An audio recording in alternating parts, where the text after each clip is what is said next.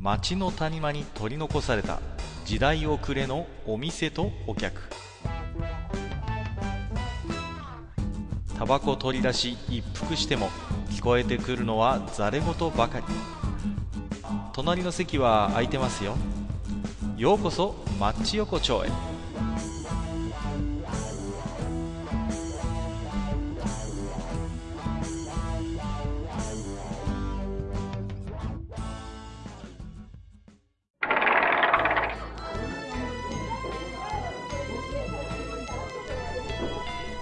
ゆうたしょまだやってる？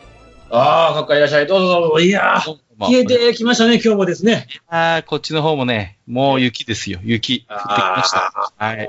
ええなかなかね、はい。ねね、あの、年のせいにね、入ってきたなと思うんですけれども、はい。まあね、私はね、まあ、対象ほどではないにしろ、まあ、料理が割と好きでね、あはあ、そうですね、よく。い。まあまあ、ねよくやってるんですけど、はいまあ、特にもね、こう、なんていうのかな、こう、心をね、落ち着かせて、よく作る料理としてね、はいはい。僕はあの、チャーシューがあるんですよ、チャーシュー。ほねう。心を落ち着けて、チャーシューを。なるほど。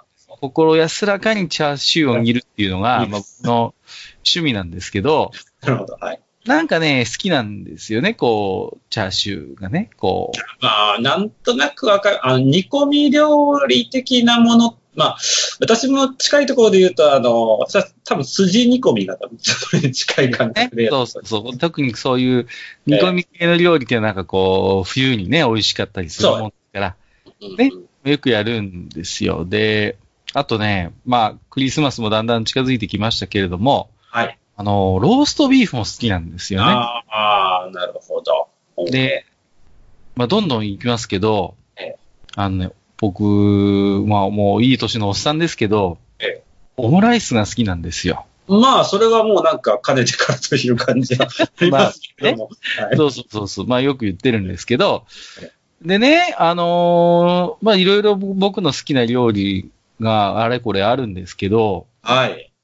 ついこの間ね、あのーようやく、こう、共通点を見出したんですよ。おこうね、あの、僕はね、えあれですね、こう、お皿の上にええ、横たわってるような料理が好きなんだなと思ってね。ああ、まあ、なんですか、こう、どてんとこうね、そうね。力なく、ええボロン、ゴロンとこうね、ええある料理が好きなんですよ。ああ、なるほど。オーガ感というんですかね、オーガってこう寝っ転がるみたいな。えええええええーと、がなんかね、ごちそうだっていうイメージがね、はいは。い。なるほどね。そうなんですよ。だからこう、まあ、あれ、ステーキなんかもそうなんですけど、ええこう、お皿の上にこう横たわってるわけですよ。はいはいどうだって感じでこう、はい。はいはい。もう、そうするとこっちも参りましたって感じになるんですけど、ねそうやっぱりね、そういう、こう、お皿の上でええ横たわってる系の料理っていうのは、なんとも言えない魅力があるなと思ってね。まあ、あのーまあ、まあ、言うてやっぱテンション上がる系の料理が多い。そうなんですよ。そういうことなんですよ。えうん。で、オムライスなんかもそうじゃないですか。こう、なんかお皿の上に、こう、自らの重みでね、ええちょっとこう、ラグビーボールが潰れたような形で、はいはいはい。力なく横たわっているわけですよ、オムライスちゃんが。はいはい。これのね、こう、魅力たるや。なるほど。なるほど、なるほど。言えないわけなんでございますよ。なるほど。ああ。まだあるんです。あの、ロールキャベツっていうのもありますね。ああ、なるほど。あれもなんかこう、まあね、そういうちょっとコンソメ風のスープに浸されて、えあれも皿の上にこう、力なく横たわってるわけですよ。あ、なるほど。ちなみにカッカはあれですか？カッカのご自宅ではロールキャベツはケチャップ系、まあ、トマトソース系ではなく、えーはいコスメ。うちはコンソメですね。ケチャップ系赤くしないんですよ、うちは。あ、そうなんです。うん、そうそうそうそう。まあなんかね、ロールキャベツちょっとこうケチャップ入れてね、ちょっと赤くするのがまあ、あるんだっては知ってるんですけど、うちはちょっと、なぜかいつもコンソメで作っちゃうんですけど、ね。えーまあね、あれにしたってこまあ、う、ロールキャベツくんが、お皿の上で、ね、力なく横たわってるわけですよ。ー、なるほどね。なるほどね。すっかりこう、濡れそぼって、コンソメのスープをね、もうひたひたにまとったキャベツの中にこう、お肉がこう入っていてっていう、こうね、ああ、なるほど。楽しみがありつつね。楽しみがあってっていう、そういうね、こう、横たわり系っていう。横たわ、横たわり系な、定義をね、ちょっと僕はね、こう、ええ。提唱したいなと思ってるわけです。なるほど。じゃあ、まあまあ、あの、なんていうんですか、元祖よ、がうん、日本における、まあ、元祖横たわり系の中の一つといえば、まあ、あの、開きっていうのがあるんですけど、それはどうなんでしょうね。よ。あのね、そこは微妙なポイントなんですよね。あのね、例えば干物の開きがあるわけですよ。アジの開きだ。はいね？あのーなんなん、まあ、なんでもいいですけど、そういうひ干物だ、か開きだあるじゃないですか。ええあのね、違うんですよ。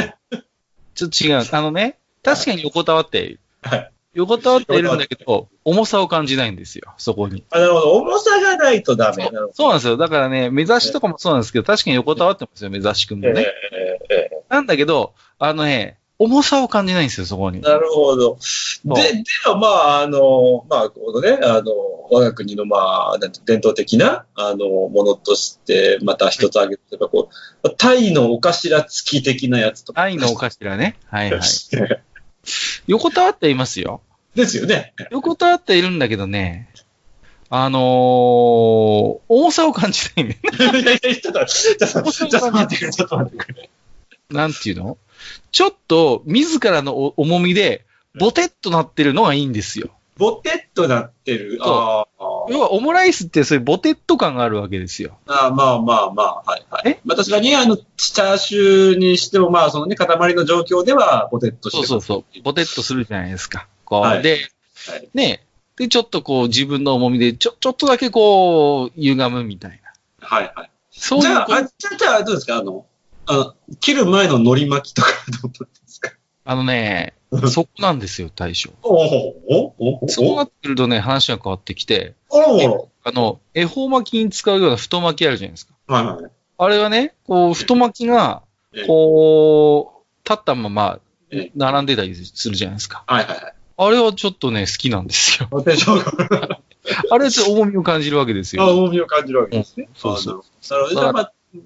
重みっていうのが一つポイントなんですね、まず重ね。重みでね、ちょっと、歪むっていうのがポイントなんで、歪む、あ、原型をちょっと変え変えてしまうっていうところです。そういうことなんですよ。それがいいんですよね。うん。なと、まあ、そうなってくると、そうですね。あの、じゃあまあ、あのまあ、ポテトっていうところでしょ？ってなると、こう、あの、まあ、ポテトサラダなんかもまあ、ポテトしてるといえば違うんですよ。違うんですよ。ポポテトサラダ違うんです。塊じゃないんですよ。あれはも塊、あ、塊でなければいけなう。い。要はあれはほらもう、要は分解できちゃう。できまあまあ、ちゃうわけじゃないですか。えーえーまあまあ。違うんですよ。ちょっと、それは。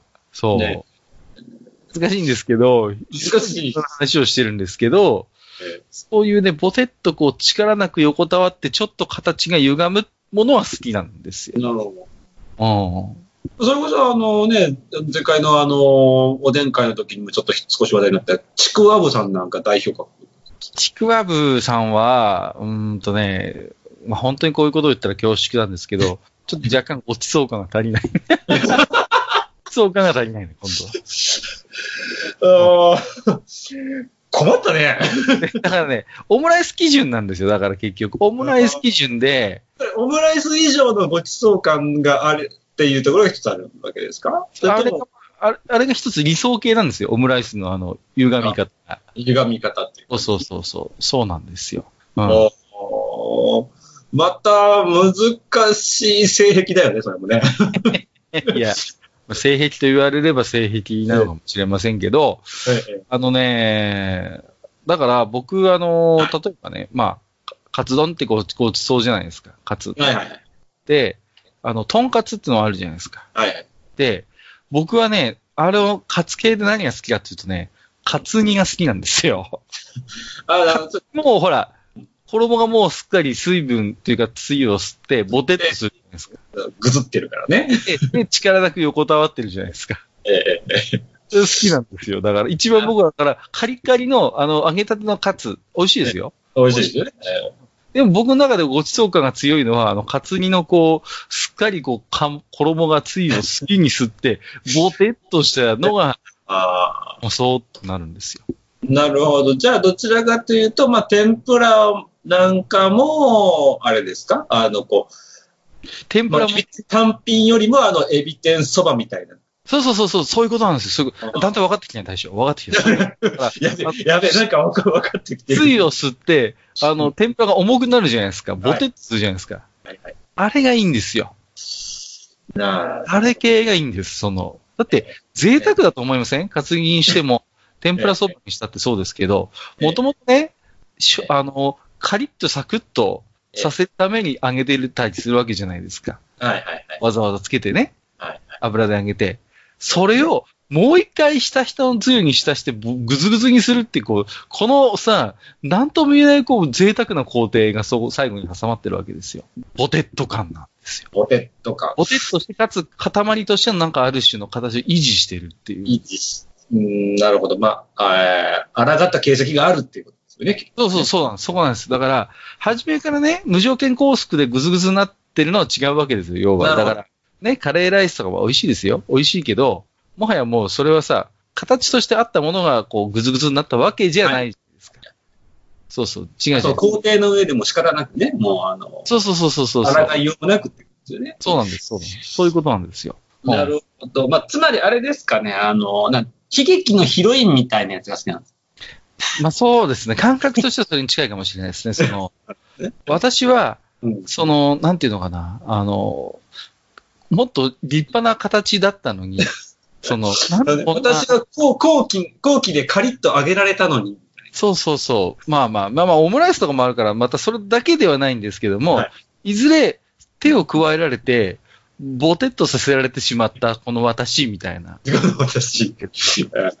今じゃ花を売ってるただの街角に立ってるみたいな感じのね。そうそう、身持ちを崩して、今やこんなね、本当にこう、ところにいるけれども、もともとはそんなつもりじゃないのよ、みたいな、そういうのがちょっとね、なるほどね。や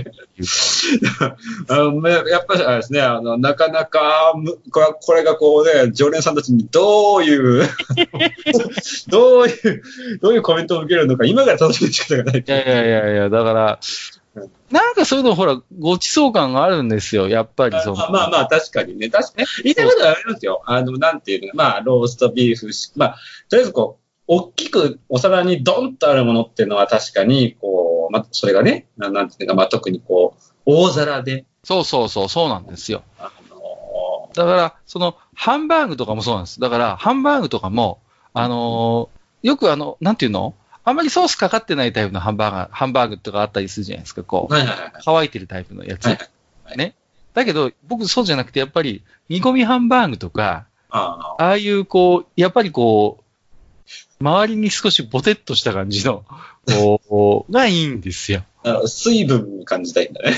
そう周りにちゃんとこうまとわせてええ、ちょっとこう、ぐずぐずゆるゆるに、ちょ、ちょっと緩んで、ボテッといる、みたいな感じ。ちょっと吸ってね。そうそうああ。で、あの、煮浸しとかはまた違うんですよね。煮火出しにあるちょっとごちそう感が違うんですよ。だから、あのね、あのー、ほんと微妙なラインなんですけど、だから、揚げ出し豆腐も好きなんですよ。揚げ出し豆腐も好きなんですけど、で、ほぼ僕の今のこの法則で言ったら、揚げ出し豆腐だってまあまあ入りそうなもんじゃないですかええ。だけど、揚げ出し豆腐はちょっとごちそう感が足りないんですよ。あの、今ちょっと聞いてて思ったのは、例えばこう、お餅が焼けて、ぷっくら膨らんで、パッと破けて、中からこう、なんていうのあの、あの、柔らかい部分が少しこう見えるぐらいまでなったのはダメなの？いや、あのーそ、そ、それだけだとちょっといまいちなんです。それだけだね。そういうやつが、こう、うお雑煮に入って、こう、焦げた部分が、こう、ちょっとこう、やっぱり、つゆ吸ってボテッとするじゃないですか。ポテトする。それちょっとね、あの、いいなと思うんですよ。なんだろうなこれな、や、やばいよね、これね。ねえ、難難しいんですね。そう、多分ね、単純な話じゃないんですよ、これは。そうですね。まあ、それと感覚的なものだと思うし、ただまあ、なんでわかんでもないですよ。そのね、あの、なんていうんですか、こう、まあ、あの、あれどうなんですか？ローストチキンはじゃあダメなの？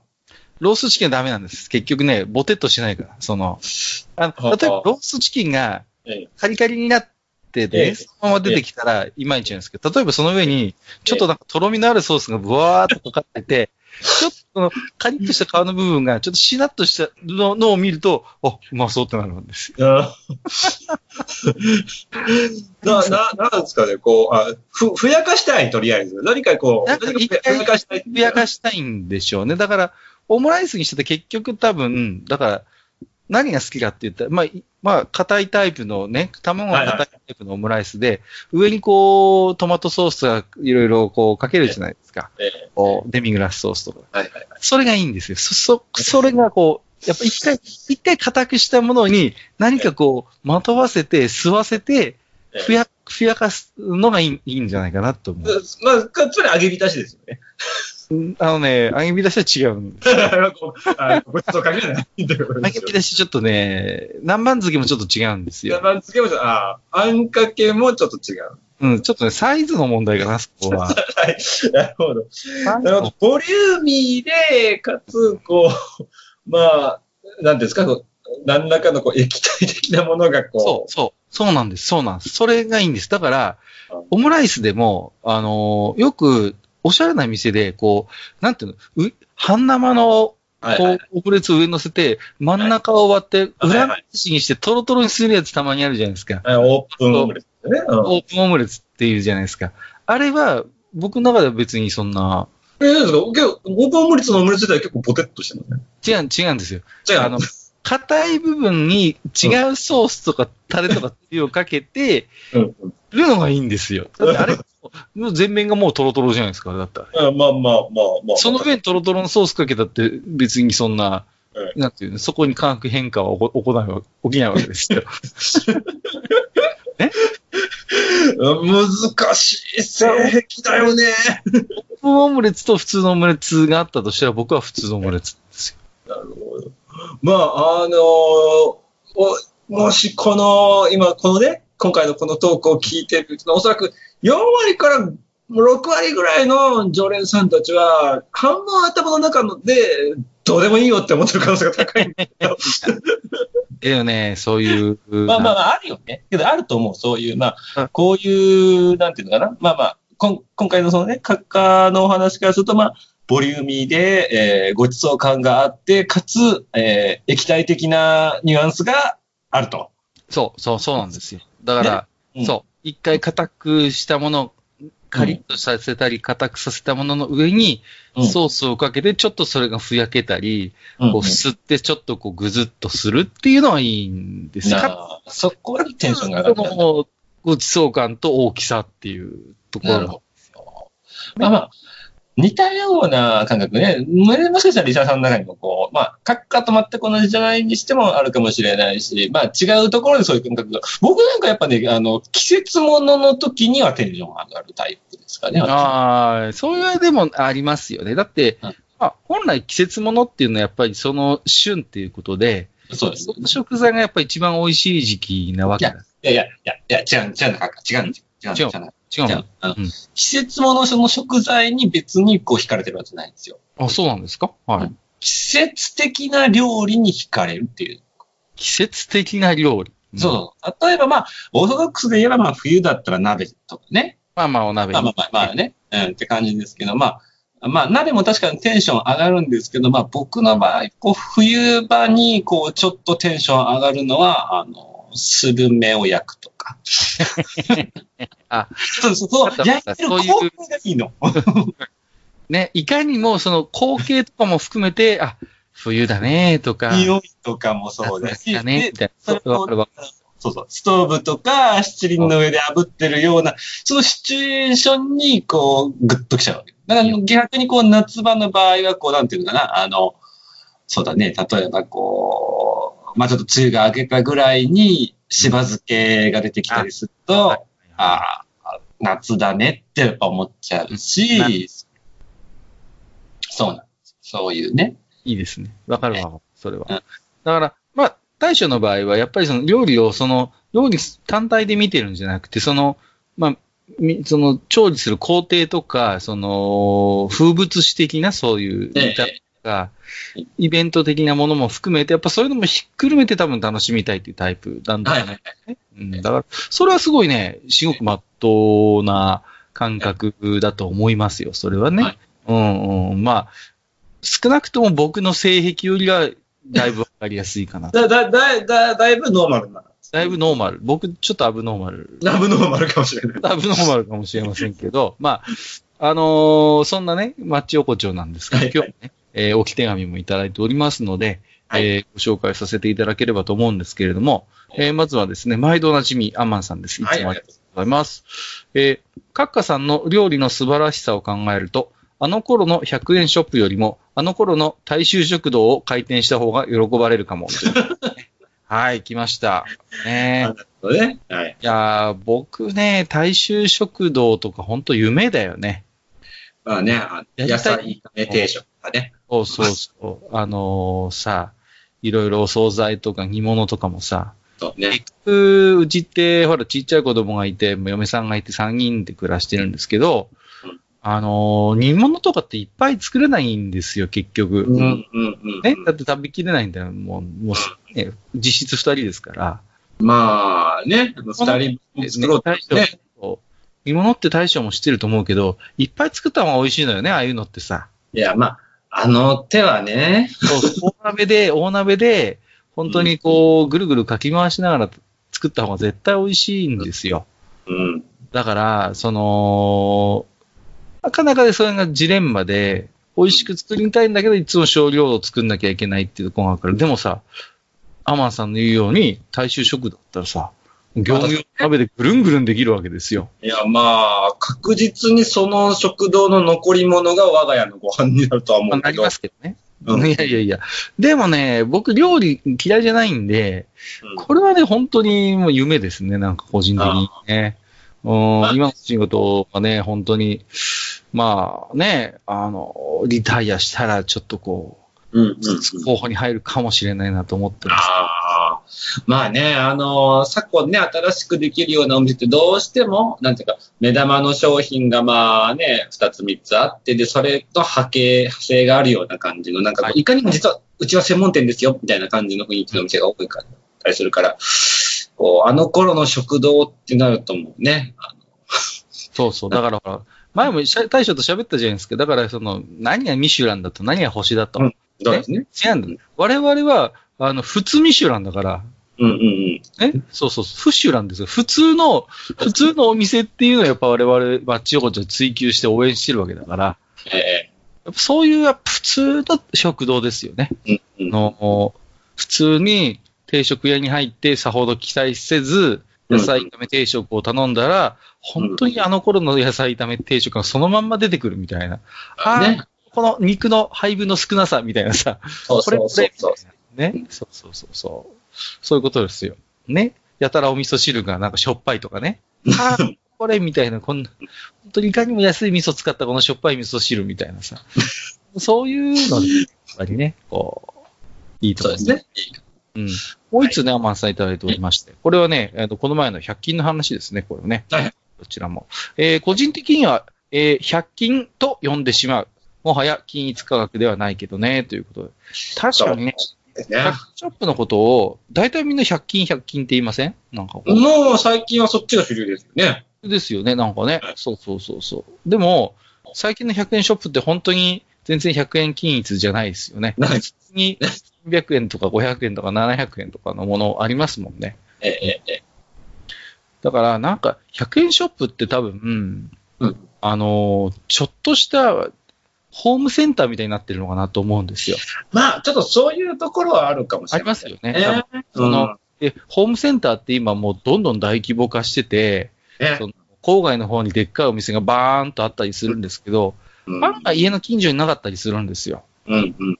そういう時に、ちょっとしたホームセンター代わりに実は使えるのが100円ショップで、だからもうう、ちょっと本格的なものも起き始めてるんですよね。そのうん、植木鉢。ね、確かにね。あそうなると、まあ、300円、500円みたいな感じになって、うんそうそうそうそう。だから、多分そういう、こう、ニーズが増えてきて、100円ショップってもう十分に普及して、知名度もあって、もなんと100円均一ってことを売りにしなくても多分勝負できるレベルかもしれないですね。もしかしたらもうその、まあ、カテゴリーがね、最初に出てきた、かなんていうかな、まあその、いきさつはまあいろいろあれど、まあ、まあなんていうんですかね、まあ消費者の中である程度のこう、まあ知名度が上がってきたっていうのはあるかもしれませんね。そう、そうなんです、そうなんです。うんうんうんうん。だから、ね、なんかこう、100円ショップって言われた時に、100円以外のものがあっても、今、今はまあ本当に普通になってきたなっていう感覚。うん。うん。まだね、100円ショップ絡みでおき手紙いただいてまして、えっ、と、伊賀栗さん。はいえー100均というと、よくわからないメーカーのよくわからないものを見つける楽しさがありましたね。特に、塗り絵は妙に完成度の高い萌えで笑いました。っていうことで。はいはいはい。これちょっとね、話題になったことあるんですよね。はい100円ショップに置いてある塗り絵がすごいっていうことで。うんうんうん。いやー、あのー本当に昔の100均はまさにそうなんですよ。よくわからない、もう100、100均でしか見見ないようなものっていう。そうですね。ありました、ありました。本当に。うん。なんだこれはみたいなのがあって、もう僕よく覚えてるのが、100円で、あのー10本入ってる鉛筆があったんですよね。はいはい。うん。で、これがね、何がすごいかっていうとね、芯がまっすぐ入ってないんですよ。で、びっくりするんですけど、まあ鉛筆削りで削るじゃないですか。僕初めてですね、あのー研いで、こう、書こうと思ったら書けないんですよ。あれ？うんと思って。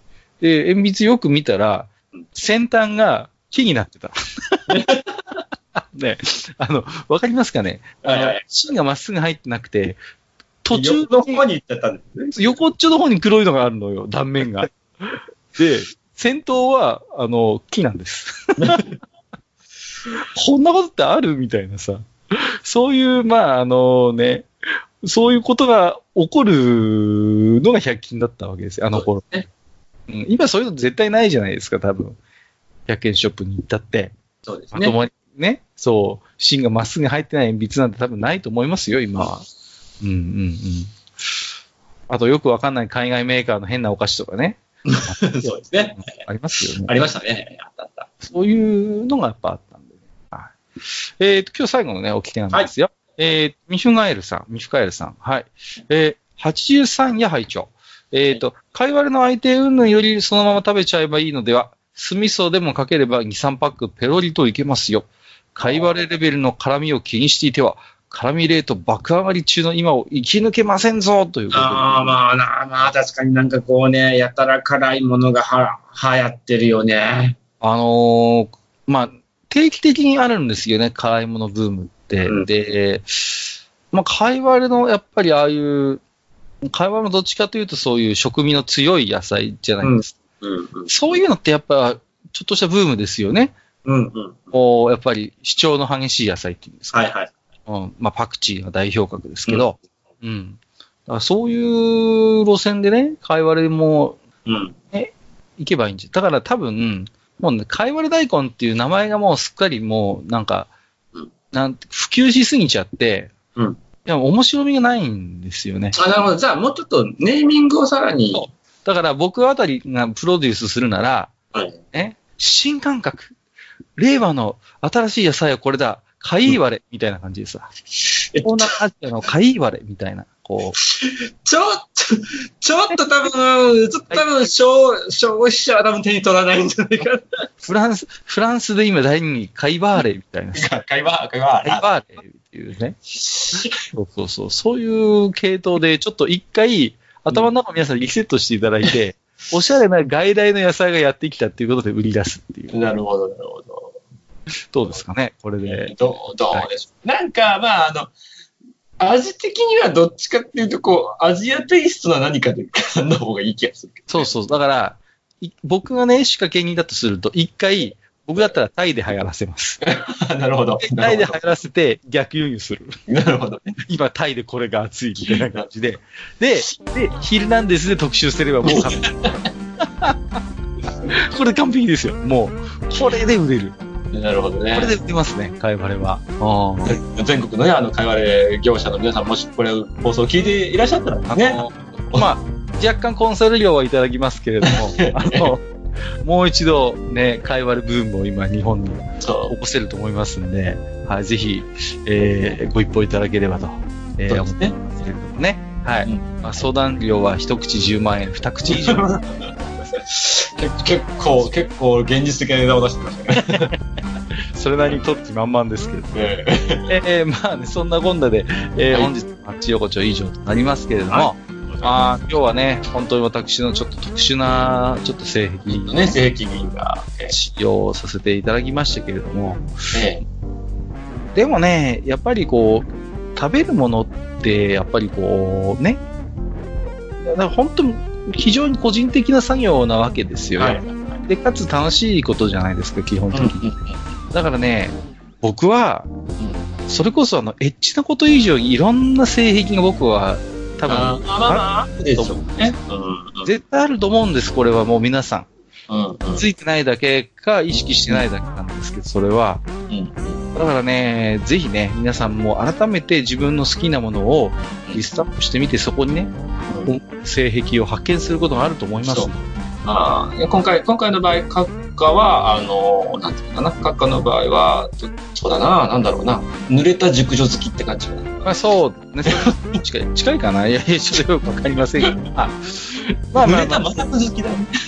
そうです。なんかね、ビタビタにさせたいっていう願望がある。ここだけ聞くとちょっと本当エロい感じになってますけど。ね。まあまあまあまあ、あの、ぜひ皆さんもね、えーご自身のマニアックな、はいえー食の性癖探しをね、ええよ楽しんでいただければなと思ってますけれども、はい。えー、じゃあ今日ちょっとこのままで僕ね、えー、ちょっとあの、洋食屋さんの、よろしくなんで、はい。どうかなと思ってますんでね。ははい。じゃあね、はいはい。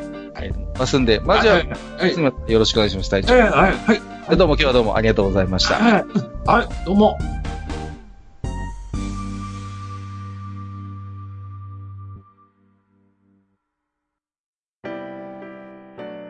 おっさん二人でお送りしているトークラジオ、マッチ横丁。番組では皆様からの置き手紙を募集しております。置き手紙はブログのお便り投稿フォームのほか、番組メールアドレスからもお受けしています。番組メールアドレスは、マッチサイドアットマーク gmail.com matchside アットマーク gmail.com となっております。また、番組公式ツイッターでは、番組更新のお知らせ、次回更新予定日をご案内しております。ブログのリンク、またはツイッター上で、マッチ横丁を検索してフォローしていただければ幸いです。また、公式ツイッターへのリプライや、ハッシュタグ、マッチ横丁をつけていただいたつぶやきも番組内でご紹介させていただく場合がございます。